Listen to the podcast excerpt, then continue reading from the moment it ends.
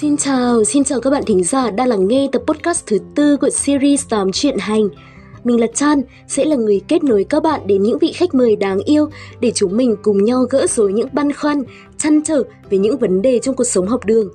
Các bạn thân mến, thế giới của chúng ta ngày càng hội nhập và phát triển, chính vì thế mà nhiều đứa trẻ của thời đại mới ngày càng có những khát vọng lớn lao hơn, muốn bước ra khỏi vùng an toàn, bước ra khỏi căn phòng nhỏ bé của mình để vươn tới những chân trời bao la rộng mở hơn. Cũng sắp đến giai đoạn hoàn tất hồ sơ đi du học rồi và đọc những chia sẻ của những cô cậu học sinh 16, 17, thậm chí là mới 14, 15 tuổi trên mạng xã hội thì Chan thấy là có rất nhiều bạn có mơ ước được du học ở một đất nước khác để có thể thỏa sức tung tăng vùng vẫy trên hành trình học làm người lớn của mình. Đồng ý là mạng xã hội cung cấp rất nhiều những thông tin bổ ích cho việc du học đấy. Nhưng mà bên cạnh đấy thì cũng tồn tại những ý kiến như là muốn đi du học thì phải học thật giỏi này, phải có điều kiện, phải có học bổng, phải tham gia nhiều hoạt động ngoại khóa, rồi thì phải có giải quốc gia, quốc tế. Những điều này thì không có sai, nhưng mà lại gây ra cho chúng ta một áp lực vô hình. Vậy thì làm sao để có thể có sự chuẩn bị tốt nhất cho những chuyến du học sắp tới? Để giải đáp cho các bạn câu hỏi này thì hôm nay Chan có mời đến đây một vị khách rất đặc biệt, có kinh nghiệm dày dặn trong việc apply vào các trường ở nước ngoài. Đó là em út của The Bridge, Anna. Hy vọng là những chia sẻ từ góc nhìn đa chiều của Anna sẽ phần nào giải đáp được những thắc mắc của các bạn trong ngày hôm nay nhé. Hello Anna, rất vui khi được gặp em ngày hôm nay. Em có thể gửi lời chào đến các bạn thính giả được không? Um, xin chào tất cả các bạn thính giả của The Bridge Project. Thì em là Anna cũng như là cô em út của The Bridge Project. Và hôm nay em rất là vui được đồng hành cùng chị Chan để có thể chia sẻ về những góc nhìn của em về vấn đề du học hiện nay cũng như là một vấn đề đang được các bạn học sinh quan tâm rất là nhiều. Nên và em cũng là một trong các bạn ấy. Và như thế em mong em có thể chia sẻ góc nhìn của mình để có thể giúp đỡ các bạn ấy trong quá trình tìm đến một chân trời mới cho việc học tập của mình. Uhm, lần đầu tiên trở thành khách mời của The Bridge thì em có cảm giác như thế nào? Thì đây cũng là một lần đầu tiên của em tham gia một buổi thu âm podcast. Thì em cũng khá là run và em cũng sẽ phạm một vài sai sót trong lúc nói chuyện. Thì mong mọi người sẽ bỏ qua cho em nhưng mà em rất là vui vì và rất là phấn khởi để được ở đây ngày hôm nay bàn bàn luận về vấn đề du học cùng với chị Chan để và cùng các bạn khán khán thính giả lắng nghe về chủ đề này và cùng nhau chia sẻ. Không cần phải run gì hết đâu Anna ơi, cứ xem như là đây là cuộc trò chuyện vui vẻ của chị em mình với nhau thôi. Thế cho nên là em cứ thoải mái đi nhá. Rồi, bước vào câu hỏi đầu tiên này. Hiện tại em đang là học sinh lớp 11 đúng không? Vậy thì sau này tốt nghiệp cấp 3 em có tính đi du học không? Dạ, em cũng có dự định để đi du học trong tương lai. Thì hiện tại em thấy có rất là nhiều bạn của em cũng nuôi dưỡng một cái ước mơ đi du học và mọi người cũng đang thực hiện rất là tốt những cái điều cần làm và để vào được một môi trường của mình mong muốn ở một đất nước khác thì ở thời đại bây giờ thì cái công nghệ phát triển khá là mạnh cho nên em thấy là có những cái group ở trên Facebook để giới thiệu cho các bạn về các mảng du học, để để các bạn có thể tìm hiểu sâu hơn và tìm hiểu rõ hơn về đất nước mà mình muốn du học, cũng như là những thông tin cần thiết để các bạn có thể apply hoặc là làm hoàn thiện cái bộ hồ sơ của mình hơn. Và vì thế em thấy độ cạnh tranh cũng khá là cao, nên, và bản thân em cũng phải cố gắng thật là nhiều để có thể giữ cho mình một suất ở ngôi trường đại học của mình. Ừ, ở thời kỳ toàn cầu hóa và ngày càng hội nhập như này thì việc đi du học cũng trở nên phổ biến hơn, không còn quá nhiều khó khăn như ngày xưa nữa. Vậy thì theo em ý là trong quá trình chuẩn bị cần phải lưu ý những điều gì? Dạ thì em nghĩ là um, trong cái quá trình chuẩn bị thì mọi người các bạn nên đảm bảo đủ ba yếu tố là về mặt học thuật, về mặt hoạt động ngoại khóa cũng như là về mặt um, bài luận của mình. Thì bài luận nó nếu các bạn đi học Mỹ thì nó là một uh, cái yếu tố rất là quan trọng. Còn em thấy mọi người hiện tại đang tập trung để thi IELTS và có thể và các bạn hãy cố gắng lấy cho một cái con điểm IELTS thật là cao.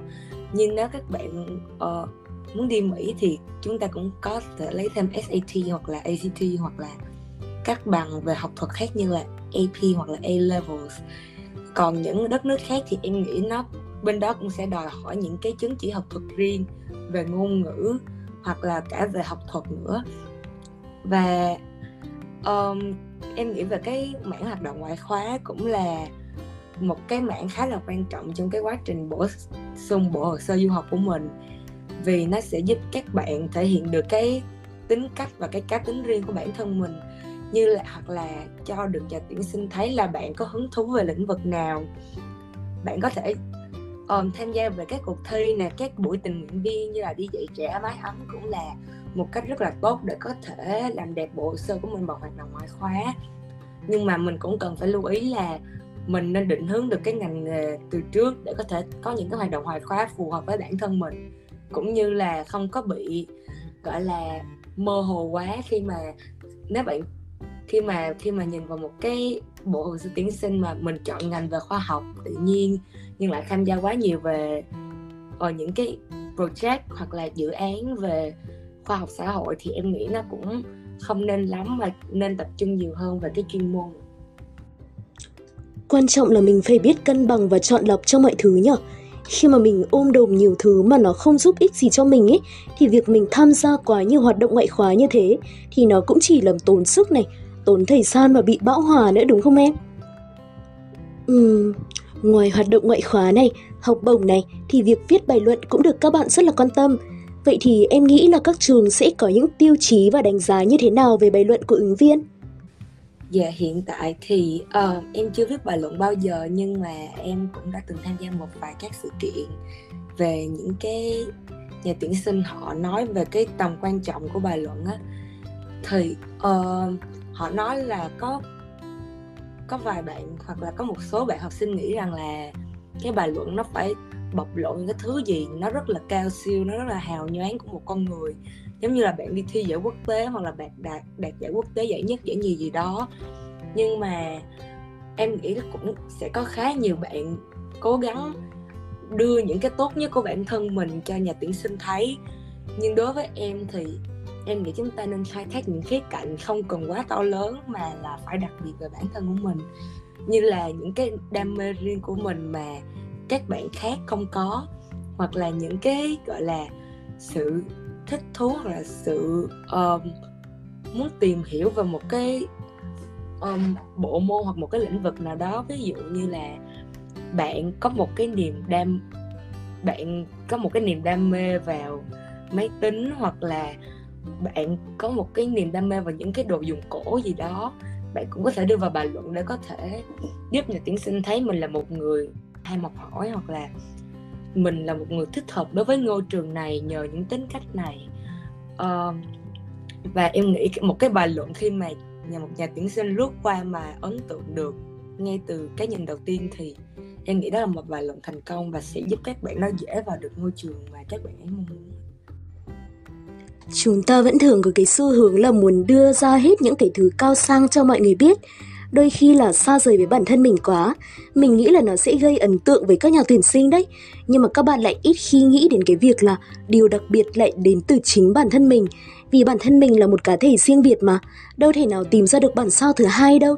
Chỉ cần mình khai thác được chính cái thế mạnh của mình thì đó mới tạo nên dấu ấn. Theo quan điểm của chị là như thế, còn với em thì em nghĩ như thế nào? Dạ, em em cũng có đồng quan điểm với chị.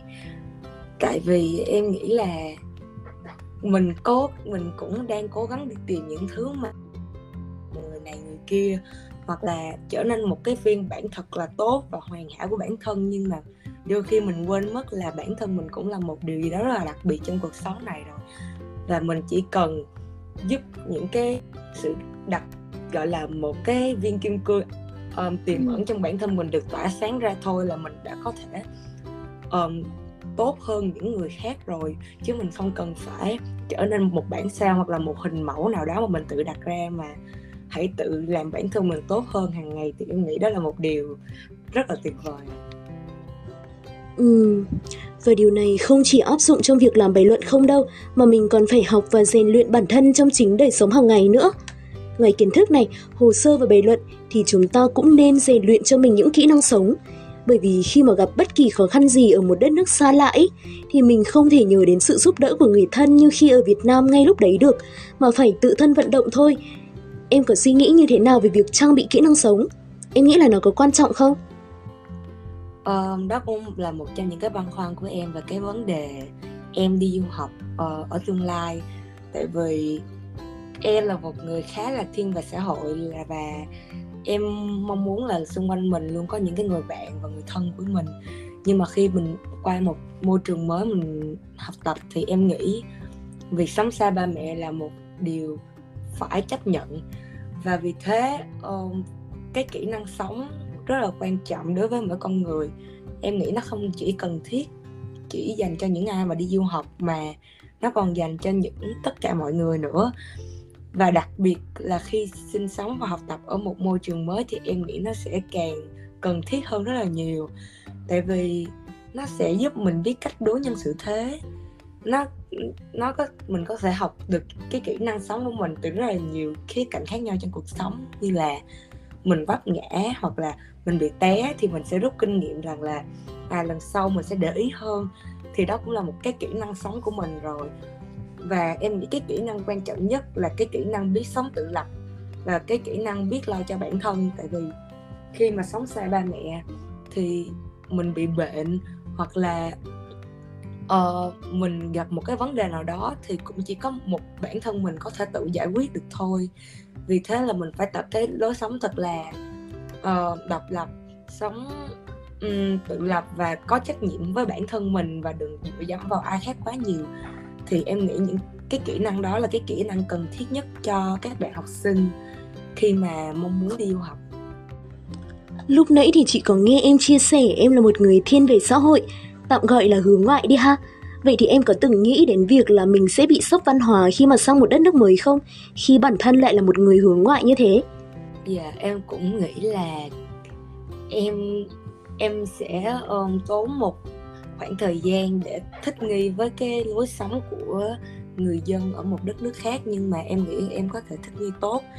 Còn về việc sắp văn hóa thì em nghĩ rằng mỗi đất nước nó sẽ có những uh, những cái văn hóa khá là khác nhau. Nhưng mà em nghe nói rằng là um, văn hóa của mỹ và uh, Việt Nam thì du học sinh vẫn có thể thích nghi khá là tốt cho nên em cũng không quá lo lắng mình sẽ bị sốc văn hóa khi mà đi du học ở một đất nước khác nghe những chia sẻ của em thì chị nghĩ là việc sốc văn hóa này sẽ không trở thành một trở ngại đối với em đâu. Uhm, vậy thì em có bao giờ tìm hiểu về các hoạt động ngoại khóa ở nước ngoài không và em nghĩ như thế nào về nó? Về cái hoạt động ngoại khóa đúng không chị? Thì cái việc mà em tìm hiểu về hoạt động ngoại khóa em cũng chỉ mới biết đến nó vào đầu năm lớp 10 thôi. Khi mà có một người bạn của em nhắn với em là um, ta thấy dạo này ta thấy độ tuổi của mình thì nhiều người đang làm dự án rất là tốt và uh, cũng đang mọi người cũng đang apply và lúc đó cũng coi như là lần đầu tiên em biết đến về dự án. Vì hồi đó cái cá nhìn của em về một dự án nó rất là to lớn và em nghĩ là mình cũng không thể nào tham gia được.